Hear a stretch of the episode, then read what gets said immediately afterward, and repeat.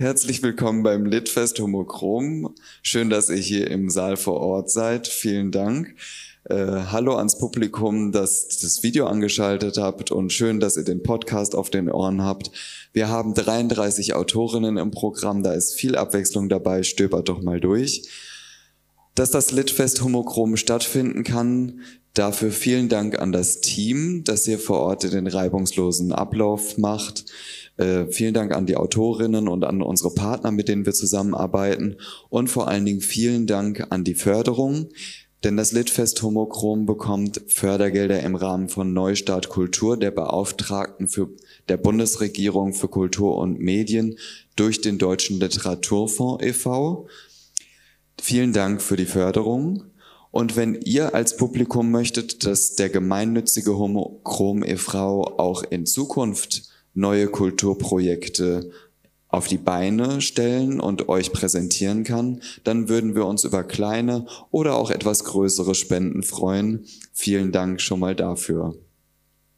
Jetzt habe ich die Freude, euch eine weitere Autorin zu präsentieren, nämlich Lydia Krei. Sie liest ihre Kurzgeschichte am Bahnsteig. Einen Applaus bitte. Gute Unterhaltung. Hi. Ich lese heute den Prolog und eine Kurzgeschichte aus dem viersprachigen Lyrik- und Erzählband Die Riesen, die letzten Monat in der Edition Assemblage erschienen ist. Ich freue mich sehr, dass ihr hier seid. Ich beginne mit dem Prolog. Prolog. Es ist Vormittag in Valparaiso, Chile, während ich dies schreibe. Der Hafen in der Bucht ist geschäftig. Es ist August, also fast Frühling. Hinter den ersten Hügeln liegen die Ausläufer der Anden, auf denen von hier aus noch der Schnee zu sehen ist. Einige der an diesem Buch Mitwirkenden sind emsig, emsig in dem Haus zugange, auf dessen Terrasse ich gerade sitze. Der Verleger frühstückt noch auf der anderen Seite der Stadt. Andere sind gerade in Spanien, die Malerin Pia A. und einer der ÜbersetzerInnen Jan. Die beiden kennen einander nicht und doch berühren sie sich in diesem Buch. Mariam, die als Sängerin und mit ihrem unentwickelten Charme zu diesem Band beigetragen hat, beigetragen hat, beendet gerade ihr Filmprojekt über das Einschlafen im summenden Berlin. Meine Freundin Mandy ist in Frankfurt, Deutschland, wo es gerade regnet. Sie ist die zweite Autorin der Texte in diesem Buch. Es ist ein kollektiver Akt, ein Buch zu machen. Jeder Text, jedes Bild, jede Tonaufnahme basiert auf Gemeinsamkeiten und Verbundenheit, braucht Resonanz und Gespräch.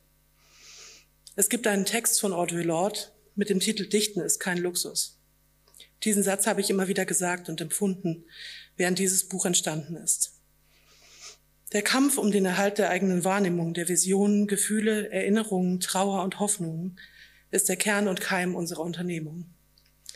Dichten, Literatur schaffen, zumal als lesbische Frauen, ist keine Selbstverständlichkeit und erst recht keine Sentimentalität. Es ist ein zentrales emanzipatorisches Projekt, unsere Innerlichkeit miteinander zu teilen und überhaupt sichtbar zu machen. Trotz aller äußeren Zwänge und Gewalten weich und verletzbar zu bleiben. Dieses Buch verbindet Visionen und Perspektiven von elf Menschen, transnational, feministisch und poetisch. Wie seine Erschafferin widersetzt es sich der Abwertung von Sinnlichkeit, Gefühl und Kollektivität. Einem solchen Projekt stehen große Kräfte entgegen, die uns vereinzeln und abwerten und deren Sprache eine der Sachlichkeit und Verdinglichung ist. Es ist kein Luxus, sich dem zu entziehen, sondern eine Notwendigkeit. In diesem Buch haben wir einen Raum geschaffen, der ästhetisch und inhaltlich von den starken und zugleich zarten Fäden zeugt, die uns miteinander und mit der Welt verbinden. Jeder, der dieses Buch in Händen hält, ist eingeladen, ist gemeint. Jeder trägt dazu bei, diesen Raum zu halten und zu vergrößern in dem wir nicht nur existieren, sondern wachsen können. Am Bahnsteig. Ich bin auf dem Weg zum Zug, an einem Frühsommertag und mit hellen Nächten hinter mir. Mich umgibt noch der Geruch der vergangenen Tage. Johannisbeeren, schwarzer Tee und eingespielte Berührungen. Langsam setze ich auf der Rolltreppe einen Fuß vor den anderen, spüre die Luft um meine Füße und schaue am Bahnsteig entlang. Links und rechts auf beiden Gleisen stehen Menschen, Menschen in Grüppchen und alleine und unterhalten sich oder rauchen, scherzen oder essen. Im Winter würde mich diese Fülle zurückschrecken. Aber die Luft ist leicht und mein Blick fließt über die Menschen, statt sich nach innen zu wenden. Links von mir in der Mitte des Bahnsteigs schlendert eine Frau gelassen zwischen den Menschen entlang. Sie telefoniert. Sie lacht auf und erwidert etwas. Ihr Gesicht ist im Gespräch lebendig, offen, mir fast vertraut, weil sie im Vertrauen zu sprechen scheint. Ich erreiche den Bahnsteig. Ich muss auf die andere Seite. Mein Zug wird in ein paar Minuten kommen. Und ich schaue sie weiter an. Die Art, wie sie antwortet, wirkt, als wäre sie eine geübte Sprecherin. Sie gestikuliert mit einer Hand, während sie spricht. Ihre Bewegungen wirken leichtfüßig, sparsam, präzise. Jetzt zieht sie die Stirn in Falten und schaut konzentriert auf die Anzeigetafel. Ihr Zug hat Verspätung. Es folgt die Durchsage. Mein Zug hat ebenfalls Verspätung. Da ist keine Verärgerung in mir und das Grummeln um mich herum erheitert mich. Ich darf hier weiter stehen, eine Zigarette rauchen, meine Sonnenbrille aufsetzen und sie ansehen. Sie trägt ein schwarzes, leichtes Kleid, das ihr bis zu den Knien geht. Breite Träger, V-Ausschnitt, rote Lippen, die noch immer Worte formen. Ihre Haare sind hochgesteckt, ihr Körper wird vom Sprechen zum Fließen gebracht und in mir blitzen Vorstellungen auf. Mit wem auch immer sie spricht, kennt er ihren Nacken und weiß, wie sich die Haut in ihrem Haaransatz anfühlt. Kennt er ihren Mund, weiß, wie sich ihre Lippen, wie sich ihre Zunge anfühlt. Hat er ihren Duft in der Nase, während er mit ihr spricht. Hört er aus ihren schlagfertigen Erwiderungen den Ton einer vergangenen Nacht heraus. Ich setze mich auf eine Bank in der Nähe neben einige andere Wartende und spekuliere darauf, dass sie in meine Richtung läuft. Ich will ihre Stimme hören. Ihre Füße stecken in Sandalen, deren dunkelbraune Lederriemen sich um ihre bloße Haut legen. Kein Schmuck. Der Stoff ihres Kleides sieht weich aus. Sie bleibt stehen und lauscht ins Telefon. Ich sehe sie von der Seite. Ich wünsche mir etwas, dass sie auflegt, dass genug Zeit bleibt, damit sie aus dem Gespräch heraus und zu sich kommen kann, sich umsehen, mich ansehen. In mir ist keine Aufregung, keine Erwartung, nur dieser Wunsch. Ich höre sie sagen, ja, so machen wir das. Ruf mich morgen wieder an, wenn du angekommen bist, ja? Ihre Stimme klingt klar, ihre Hände werden ruhiger. Sie nimmt das Telefon vom, vom Ohr und steckt es in ihre Handtasche. Ich bin ihr zu nahe gekommen durch dieses Gespräch mit jemandem, der sie kennt so nahe, dass ich spontan Lust habe, aufzustehen, ihren Namen zu sagen, den ich nicht kenne, und sie zu fragen, ob sie nicht in der Laune wäre, ihren Termin zu verschieben und einen Eiskaffee trinken zu gehen. Meine Impulse sind absurd, ich weiß das, aber es zieht in mir und ich spüre, wie meine Beinmuskeln sich anspannen, um aufzustehen. Ich stelle mich neben sie. Sie schaut beiläufig zu mir herüber und runzelt die Stirn. Wäre ich ein Mann, würde sie jetzt gehen. Sie würde nicht nur die Stirn runzeln, sondern mich ignorieren und kehrt machen. Stattdessen hat sie das Stirnrunzeln aufgegeben und schaut mich aus den Augenwinkeln an. Es wirkt, als frage sie sich, ob wir uns kennen. Sie kann die Situation nicht einordnen und ich will sie nicht verunsichern. Ich fange ihren Seitenblick ab und sehe sie an und stelle eine Frage. Hättest du Lust, deinen Zug zu verpassen? Ähm, wieso sollte ich? Weil ich deine Hände schön finde. Sie lacht, eine wirklich interessante Begründung. Ja, sehr assoziativ nicht. Ich fand, das passt zum Wetter. Und was würdest du machen wollen? Wohl kaum meine Hände anstarren, oder? Eine humorvolle Tiefe in ihrer Stimme. Sie mustert mich und hat den Spieß umgedreht. Aufmerksam und innerhalb von kürzester Zeit beurteilt sie, mit wem sie es zu tun hat. Kleidung, Körper, Körpersprache, Mimik, Augen. Da bleibt sie. Ich habe mich im Kopf und Kragen geredet. Ich trage ein Kleid, sie trägt ein Kleid, als wäre das nicht irrsinnig genug in dieser Welt. Jemanden anzusprechen, der auch ein Kleid trägt jemanden auf diese Weise anzusprechen, der auch ein Kleid trägt. Einfach so. Was habe ich mir dabei gedacht? Ich werde mir auf einen Schlag meiner Brüste bewusst, die sie kurz mustert, meine langen Haare, die mir über die Schultern fallen, frisch gewaschen und in der Sonne getrocknet, nicht geföhnt. Und ich kann meine Worte nicht zurücknehmen.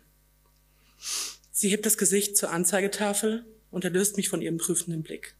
Noch weitere 20 Minuten Verspätung, was ist da bloß los? Ich zähle auf. Personenschäden, Oberleitungsstörungen, Signalstörungen, Steine im Gleis, kleine Hunde auf der Fahrbahn. Sie grinst mich an. Mir wären die kleinen Hunde am liebsten.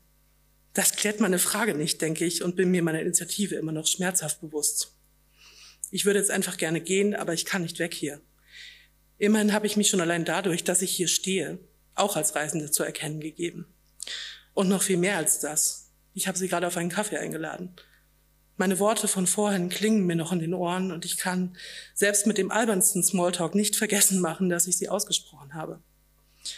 Ich trinke keinen Kaffee, sagt sie wie zu sich selbst und schaut dabei in Richtung des nicht ankommenden Zuges. Okay, ich schlucke. Und dann breitet sich unverhofft Wärme in mir aus. Sie beginnt in meiner Körpermitte und strahlt in mich aus. Plötzlich sind mir die ganzen Mechanismen egal, die hier gerade zu wirken scheinen. Anziehung, Abweisung, Machtspielchen. Stattdessen komme ich bei ihr an.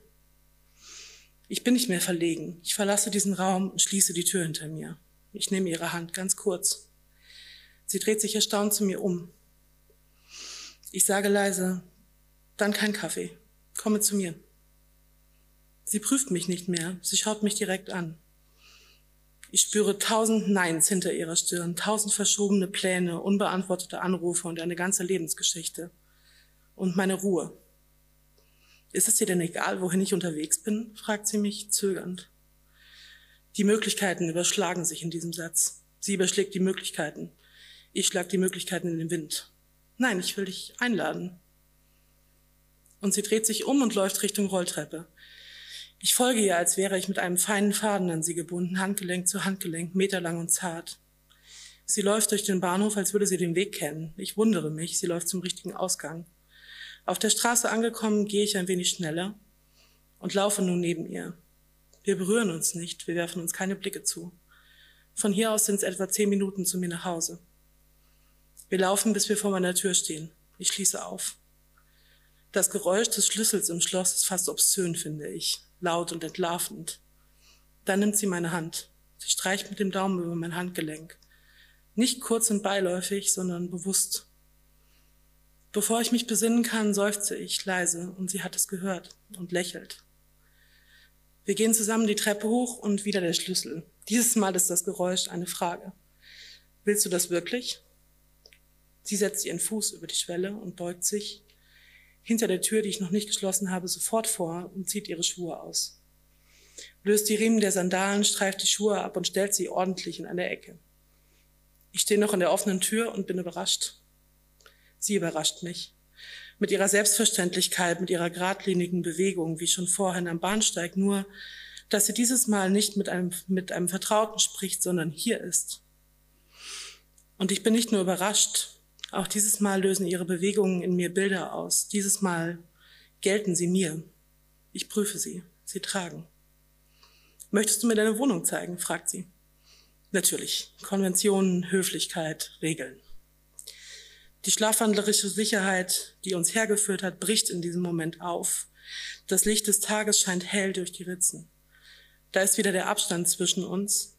Ich schlüpfe in die Rolle der Gastgeberin wie in ein zu enges Kleid. Gern. Rechts von uns ist das Bad, gegenüber mein Schlafzimmer, geradeaus die Küche. Ich wohne allein. Sie nickt und lächelt mich kurz von der Seite an. Ich wohne auch allein, also wenn man die Bücher nicht als Mitbewohner zählt. Darf ich mir deine ansehen? Ich würde mich wohler fühlen, wenn ich deine Bücher kennen würde. Ich bemerke ihre körperliche Anspannung. Ich würde sie gerne beruhigen. Dann hoffe ich, dass meine Bücher dich ruhiger machen werden. Schau sie dir doch an und ich mache uns einen Tee ich würde einen Saft nehmen, wenn du einen hast, sagt sie und wendet sich neugierig in Richtung meines Schlafzimmers. Ich mache ihr die Tür auf und lasse sie hineingehen. Ich kann die Wohnung plötzlich durch ihre Augen sehen, ihre Aufregung spüren, die Fremdheit dieses Ortes. Auch meine Haut fühlt sich fremd an, verändert durch ihre Anwesenheit und ihre indirekten Blicke. Sie wird weicher und prickelt, spannt sich vollständig über meinen Körper, lenkt meine Aufmerksamkeit auf Einzelheiten. Die Innenseiten meiner Oberschenkel sind mir nie deutlicher spürbar gewesen. Ich sehe sie in mein Zimmer gehen und beuge mich dann vor, um selbst meine Schuhe auszuziehen. In der Küche gieße ich uns einen Kirschsaft in hohe Gläser ein und gehe innerlich die Bücher in meinem Regal durch. Das ganze erste Brett ist voll mit Romanen und Theorien von Frauen. Wird sie das beruhigen, wie ich gehofft habe, oder sind diese Bücher womöglich zudringlicher als jeder Blick, den ich hier heute zugeworfen habe? feministische, lesbische, abweichende Literatur, deren Titel allein jedem Konservativen die Schamesröte ins Gesicht treiben würden. Ich schaue konzentriert die beiden Gläser mit der roten Flüssigkeit an und hoffe im Stillen, dass eine Frau, die spontan mit einer anderen Frau nach Hause geht, keine Angst vor diesen Büchern haben wird. Wenn doch, wird dieser Tag vielleicht noch eigenartiger als bisher. Ich nehme die beiden Gläser und gehe zurück in Richtung meines Zimmers. Ich stoße die Tür mit dem nackten Fuß auf. Als ich über die Schwelle trete, nimmt sie mir die Gläser ab und stellt sie auf den Couchtisch hinter uns. Danke. Ich freue mich sehr über die vielen Frauen in deinem Regal. Möchtest du mir was vorlesen? Ich suche aus. Sie lächelt mich verschmitzt an. Ihre Lippen scheinen voller, wenn sie so lächelt. Ich freue mich über sie, wie sie da steht, die Augen suchend auf die Bücher gerichtet, ihre Haltung in meiner Abwesenheit locker geworden. Dann such was aus, ich lese gerne vor. Sie streckt ihre Hand aus und greift nach Annemarie Schwarzenbachs lyrischer Novelle. Dass sie diesen Text ausgewählt hat, bringt mich ihr mit einem Schlag so nahe, dass ich mich wie unter Wasser gezogen fühle. Plötzlich sind wir am gleichen Ort, halten beide die Luft an, begegnen uns jetzt mit geschlossenen Augen. Das Wasser schließt sich um uns und hält uns. Sie legt mir das Buch in die Hand. Die paar Schritte zum Sofa geht sie schnell und zieht mich mit sich. Sie setzt sich hin und nimmt einen Schluck von ihrem Saft, freut sich sichtlich und lässt mich, lässt sich zurücksinken. Ich setze mich neben sie. Unsere Beine berühren sich. Ich bin noch immer wie in Schwerelosigkeit wie vorhin unter Wasser und beginne zu lesen. Schwarzenbachs Worte fließen in den Raum und formen ihn. Ich weiß nicht, ob sie die Novelle kennt, aber ich gehe davon aus. Statt auf Seite 1 anzufangen, beginne ich bei, meiner, bei einer meiner Lieblingsstellen. Im Text ist es Nachmittag, an einem Waldrand. Der Körper, der sich über die Felder und durch Geäst trägt, nimmt uns mit. Ich spreche von einem Körper und spüre den neben mir doch so genau. Ich lese weiter diesen Text, den ich so gut kenne. Ich könnte ihn im Schlaf aufsagen. Ich erlaube meinen Gedanken zu wandern, nicht nur mit der Protagonistin zu wandern, ihren Körper zu spüren, sondern auch den Körper neben mir wahrzunehmen. Die Augen auf den Text gerichtet, sehe ich den Stoff ihres Kleides vor mir, der jetzt mein Bein berührt. Ich sehe ihre feine Haut vor mir und der Text, der körperliche Empfindungen so genau beschreibt, lässt mich für einen Moment ahnen, wie warm diese Haut sein muss, wie es sich anfühlen würde, sie zu berühren. Schwarzenbachs Begehren nach Nähe ist so deutlich und so stark, dass es sich zwischen uns legt. Ich lese weiter und fühle, wie sich ihr Bein stärker an meines drückt. Ich brauche nicht zu ihr herüberzuschauen, um zu wissen, dass sie unmerklich ihre Beine öffnet. Sie atmet und ich sehe ihren Brustkorb vor mir, der sich hebt und senkt, während sie langsam, während sich langsam ihre Oberschenkel teilen. Ich höre, wie sich meine Erregung in meine Stimme einschleicht. Ich lese langsamer, meine Stimme wird tiefer und ich lege Pausen zwischen den Passagen ein, um ihren Atem hören zu können. Der Druck ihres Beines an meinem ist so fest geworden, dass ich ihn nicht mehr ignorieren kann. Meine Stimme klingt jetzt gepresst und ich stocke. Stimme und Atem fließen ihre Schenkel entlang zwischen ihren Schultern, ihre Wirbelsäule herunter. Es ist, als säße sie nackt neben mir, als hätte der Text sie entkleidet. Worte sind Berührungen geworden. Ich fühle, wie sie neben mir ihre Hände bewegt.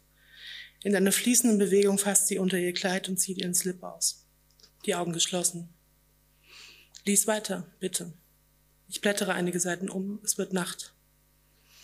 Die Frau im Text ist allein in einem Hotelzimmer. Sie denkt über Frauen nach. Sie beschreibt ihre Einsamkeit. In diesem Bild ist nur Raum für eine Person. Also bleiben wir in der offenen Tür stehen und sind ausgeschlossen. Es bleibt, sie anzusehen. Der Text macht uns zu Voyeurinnen und neben mir verkrampfen sich schöne Hände zu Fäusten. Ich mache eine Pause, der Text einen Absatz. So indirekt, so geschmeidig kommt mir ihre Erregung vor. Sie hat mich zu nichts aufgefordert, außer weiterzulesen. Sie lässt überall Leerstellen, in die ich meine Finger drücken will, wie in die Kuhle über ihren Hüftknochen. So dicht sind die Beschreibungen an uns herangerückt, dass es unmerklich dunkler geworden ist. Das Lichtspiel auf den Wänden verändert sich zugunsten der Frau im Hotelzimmer. Es sind kleine Stücke, Fragmente, die ich lese. Mein Verstand, die Möglichkeit, mich zu orientieren und zu ordnen, verliert sich zwischen den Zeilen.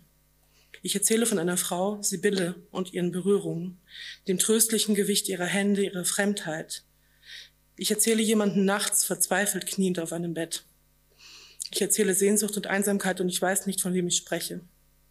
Der Druck gegen mein Bein hat nachgelassen und ich fühle mich zittern. Ich kann nicht weitersprechen. Ich bin immer noch unter Wasser und nicht mehr sicher, ob ich sie noch spüren kann oder ob es die Strömung ist, die mich bewegt. Ich habe Angst bekommen, etwas preiszugeben, wenn ich jetzt aufhöre zu lesen, etwas preiszugeben von mir, wenn ich den Text verlasse und sie ansehe, etwas preiszugeben, wenn ich weiterlese. Ich weiß nicht, wohin wir getragen wurden. Wir sind, so scheint mir, lange unterwegs gewesen.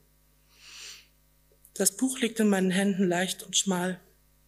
kein Vergleich zu einem Körper.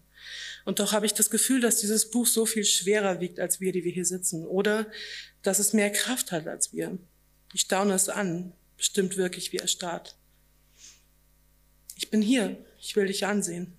Was du vorgelesen hast, hat mich hungrig gemacht auf dich. Sag mir, warum hast du aufgehört zu lesen? Ihre Stimme ist sanft und klar. Ich bin so erleichtert, dass sie diese Stimme hat, dass sie mich zurückholen kann. Weil ich mich plötzlich verloren gefühlt habe. Ich wusste nicht mehr, wo wir sind, ob ich verzweifelt oder glücklich bin. Ich habe auf diesem Bett gekniet und du warst nicht mehr bei mir. Du hast auch auf diesem Bett gekniet, sehr weit weg. Ich hätte es falsch gefunden, noch weiter von dir wegzugehen, unfair. Ich schaue auf meine Hände, die das Buch halten. Sie atmet tief ein, verändert ihre Sitzhaltung. Sie sitzt jetzt im Schneidersitz auf dem Sofa zu mir gewandt. Ich kenne dieses Buch. Ich habe es oft gelesen. Ich habe oft auf diesem Bett gekniet. Ich war immer allein dabei. Dich das Lesen zu hören, dein Ausdruck dabei und wie du die Worte an mich herangetragen hast. Ich will dich gern ansehen. Meinst du, du bist schon soweit? Sie bewegt ihre linke Hand in meine Richtung, streckt sich nach mir aus und ich nehme ein Lächeln in ihrer Stimme wahr. Ja, ich setze mich ihr gegenüber, auch im Schneidersitz. Ihre Haare sind immer noch hochgesteckt, aber mittlerweile etwas gelöst. Der schwarze Stoff ihres Kleides fällt über ihre zusammengelegten Unterschenkel in ihrem Schoß. Sie sieht mich offen an, ihr ganzes Gesicht strahlt Zuneigung und Freude aus. Wie heißt du? frage ich. Sie lacht laut. Greta, möchtest du mir auch deinen Namen sagen oder geht es nur darum, dass es unfair ist, dass ich hier in deinem Zimmer sitze und weiß, was für Bücher du liest und du kennst gerade mal meine Augenfarbe? Hellbraun. Rahel und ja. Ich lächle es zittrig an und versuche so wenig wie möglich zu verbergen. Ich versuche nicht, Reis auszunehmen. Stelle mir ihre Hände vor, wie die im Text, ihr Gewicht und ihre Festigkeit an meinem Handgelenk. Wieso hast du diesen Text ausgesucht? Ich schaue sie aufmerksam und neugierig an. Ihr Ausdruck verändert sich, ihre Gesichtszüge werden weicher, ihre Augen etwas dunkler. Ich habe gedacht, vielleicht haben wir was gemeinsam, aber auch nur vielleicht. Wie gesagt, ich trinke keinen Kaffee, ich wäre nicht mitgekommen, wenn ich so langweilige Interessen hätte.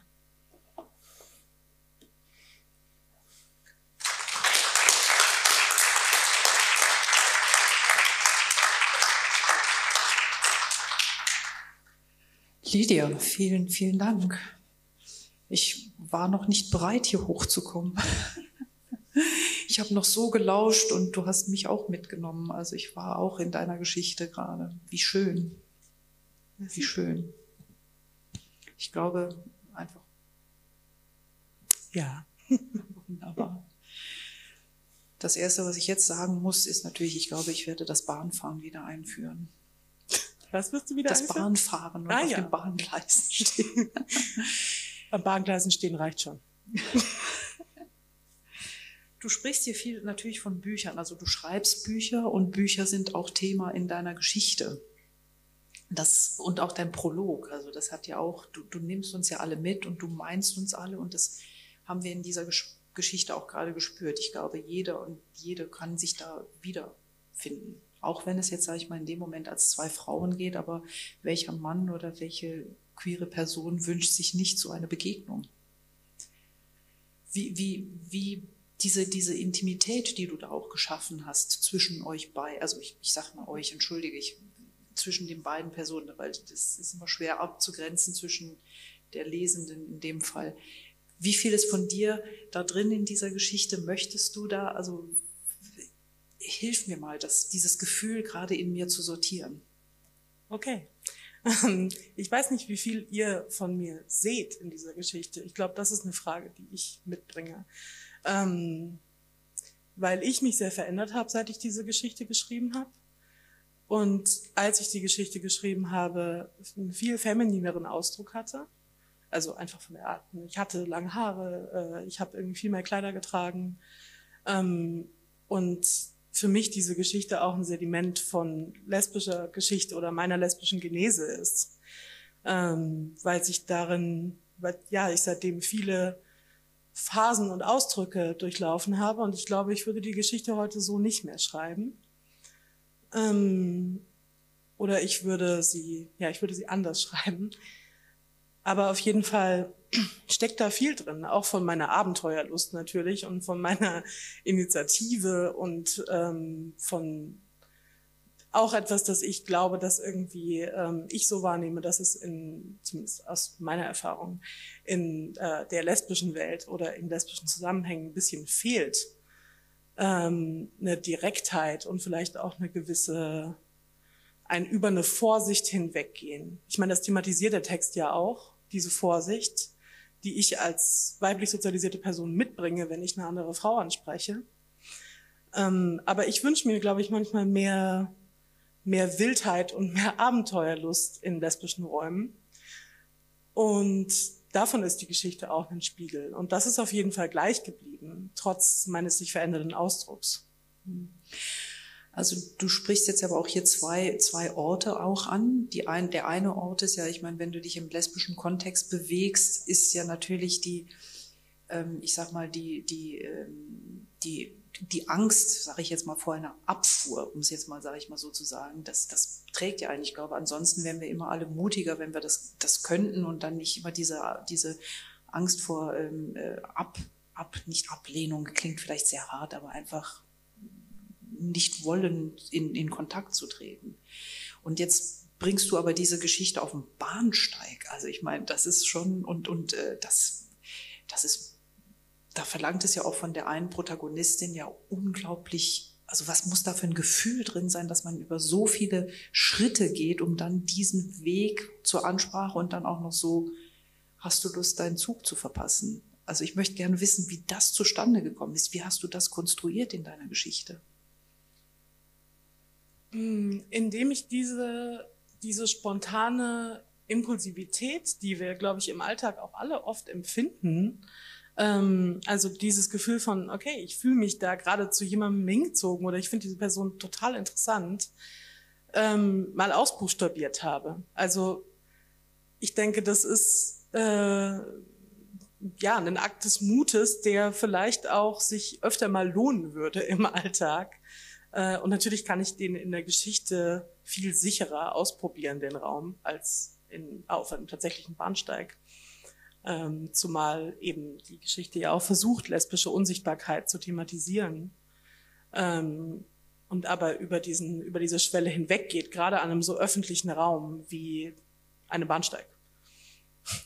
Ja, weil es ist für die Heteronormativität, das ist ja ganz normal. Also ich weiß nicht, wie häufig äh, wir alle angesprochen werden und ich glaube, ist das auch, jetzt möchte ich auch mal in das Publikum reinkommen, ist es so, weil wir auch wieder gelernt haben, dass es in der Vergangenheit immer so ist, dass der Mann oder das, der männliche Part immer anspricht. Ich meine, wir lernen das ja im Tanzkurs schon, das ist ja noch nicht ganz, äh, wie soll ich sagen, gleichgestellt.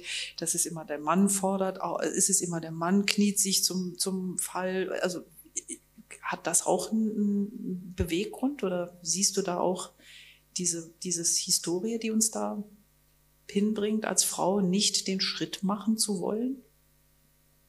Ähm, ja, also es gibt ja, ähm, deswegen habe ich das vorhin auch nochmal mit dem, mit, mit dem sich verändernden Ausdruck vielleicht gesagt, weil es in der zumindest lesbischen Geschichte ja eine Aufteilung zwischen Butch und Femme gibt und da ähm, an der Ober, auf der Oberfläche betrachtet es auch sozusagen von diesen Akten äh, oder vom, vom Akt, wer spricht hier wen an, äh, eine ganz klare Rollenverteilung gibt.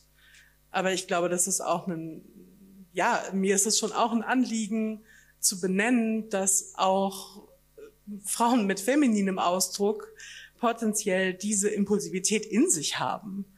Und dass es, ähm, ich glaube, Emanzipation tut immer weh in irgendeiner Weise. Und es ist ein Akt des sich selbst Überwindens, dahin zu gehen, diese Impulse wahrzunehmen und umzusetzen. Ähm, deswegen, so, ich würde da gar nicht so sehr über, ja klar, es gibt eine Geschichte der Heteronormativität, aber mein Fokus ist da eher, wie gehen wir jetzt damit um? Was machen wir jetzt damit? Ähm, und wie klammern wir da vielleicht auch mal Männer kurz aus und sagen so, okay, aber was machen wir jetzt damit? Wo liegt da das Potenzial für uns, in un unseren Alltag selbstbestimmter und mit mehr Agency zu gestalten. Und wie siehst du das? Du hast jetzt auch Butch und Femme jetzt auch äh, in, ähm, in, in den Mund genommen. Und wir hatten gestern eine ganz junge Nachwuchsleserin da, die dann sagte, in, in, der, in, der, in der jüngeren äh, Alters Gruppe ist es eher so, dass sie das so gar nicht mehr so haben. Also ist es so, was wir noch brauchen, weil wir noch anders sind oder ist, ist es wichtig, ist es für, für die queere oder für die lesbische Welt wichtig, noch dieses Butch Femme zu haben, um dann genau das zu schaffen, glaubst du? Uh, komplexe Frage. Ähm, also ich habe Leslie Feinbergs Stone Butch Blues gelesen und ich kann es nur sehr empfehlen.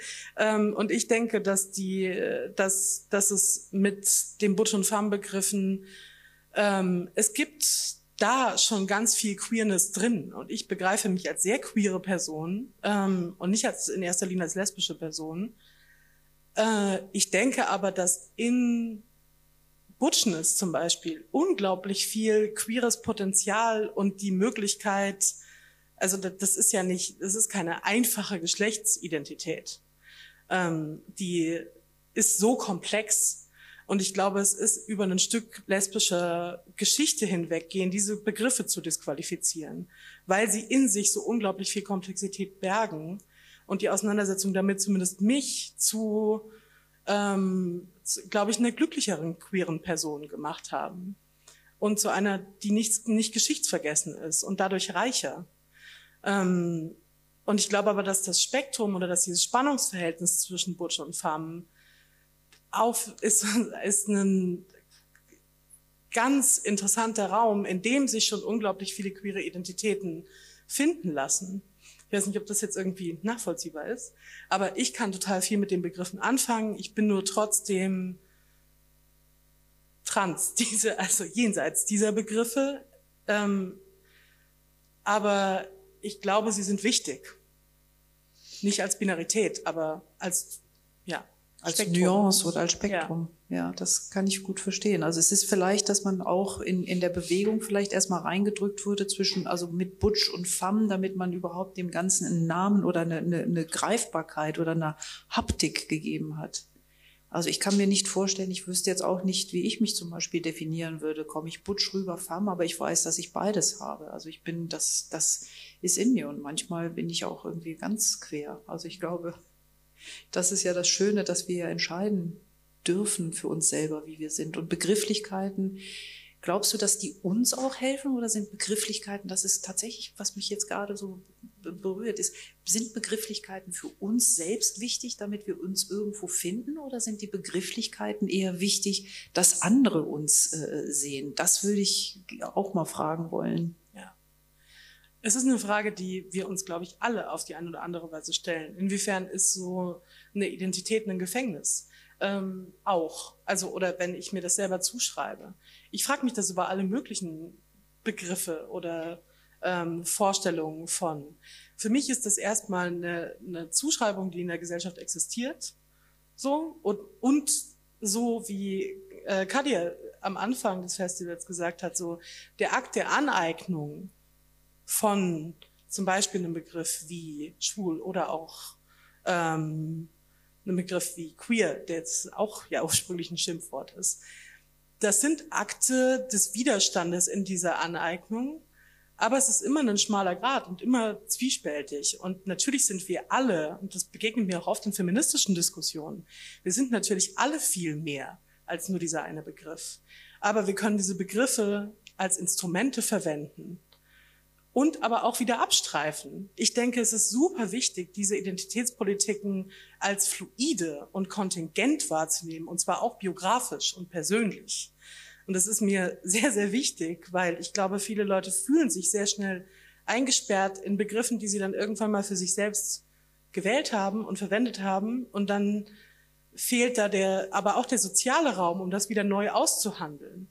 Und es ist also nicht nur die Schuld der Leute und der Subjekte, sondern sozusagen der Vorstellung von, was ist überhaupt Geschlechtsidentität, was ist sexuelle Orientierung und so weiter und so fort, weil diese Dinge alle eigentlich so unglaublich offen sind. Und trotzdem ist es ein wichtiger Akt, glaube ich, sich manche Dinge anzueignen. Ich habe sehr lange damit gekämpft, mir den Begriff Fett anzueignen zum Beispiel.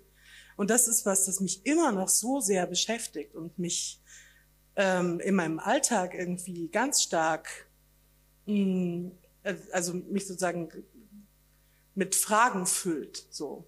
Weil das ein Begriff ist, der zum Beispiel noch überhaupt nicht dieselbe, denselben Stand hat wie queer oder ähm, wie andere Begriffe, sondern da immer noch, das immer noch sehr stark als Beleidigung wahrgenommen wird und es auch da wieder ein Akt der, der Selbstbestimmung ist, das für sich zu nehmen und zu sagen, okay, das ist was, wie ich wahrgenommen werde und ich nehme mich aber selber nicht im negativen Sinne so wahr, sondern das ist für mich etwas, das ich bin und repräsentiere und womit ich anderen Leuten auch was geben will und Mut machen will, dass Fettsein nicht heißen muss, hässlich und klein und dumm oder sich verhüllend sein, sondern dass es ganz, ganz viele andere Dinge auch bedeutet.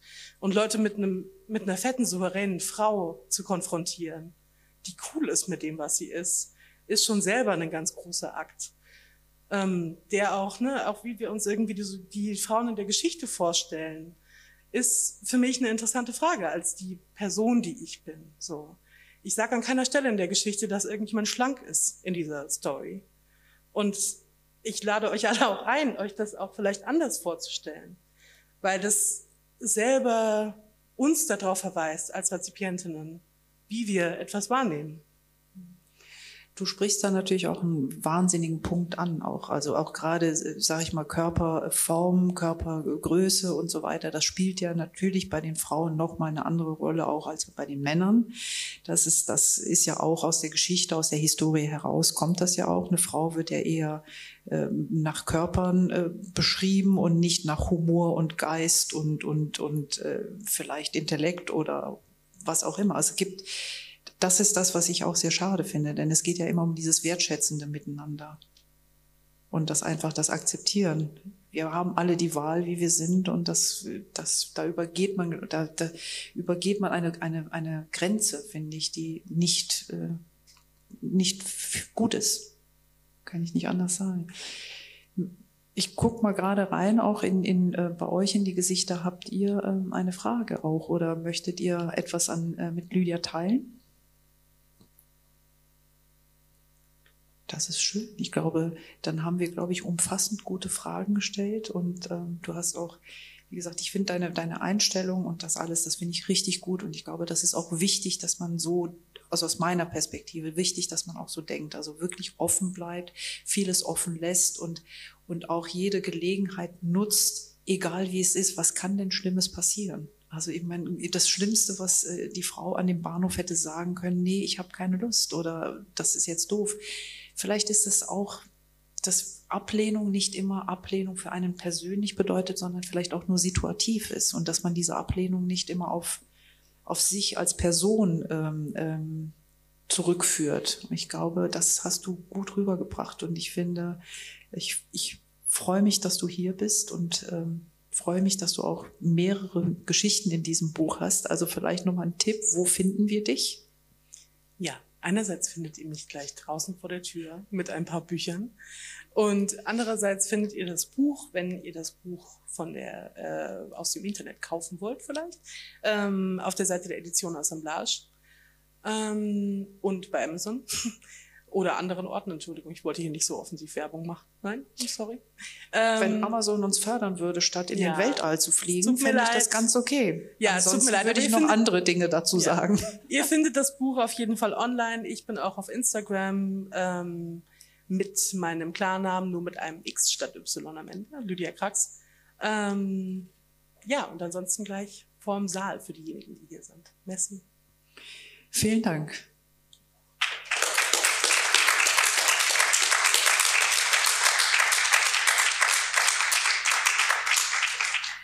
Und ihr Lieben da draußen, wenn ihr merkt, Amazon hat uns also nicht gesponsert, wir müssen auf euch zurückgreifen. Helft dem Homochrom und äh, äh, äh, seid doch Förderer oder ähm, tra tragt eine Spende bei. Das wird sicherlich sehr hilfreich sein, denn ähm, wir wollen für die queere Community da sein, LGBTIQ-Community, die Sichtbarkeit haben und natürlich auch, dass alle die hier sind, die, ihr seid alle kostenfrei hier reingekommen. Das heißt, wir wollen, dass ihr alle teilhaben könnt an diese Lesungen und an diese Geschichten, damit wir immer mehr Sichtbarkeit haben und irgendwann es schaffen, hier zu sitzen. Ich hoffe noch in meiner Lebenszeit und sagen können, Mensch, wir sind gleichgestellt. Das wäre schön.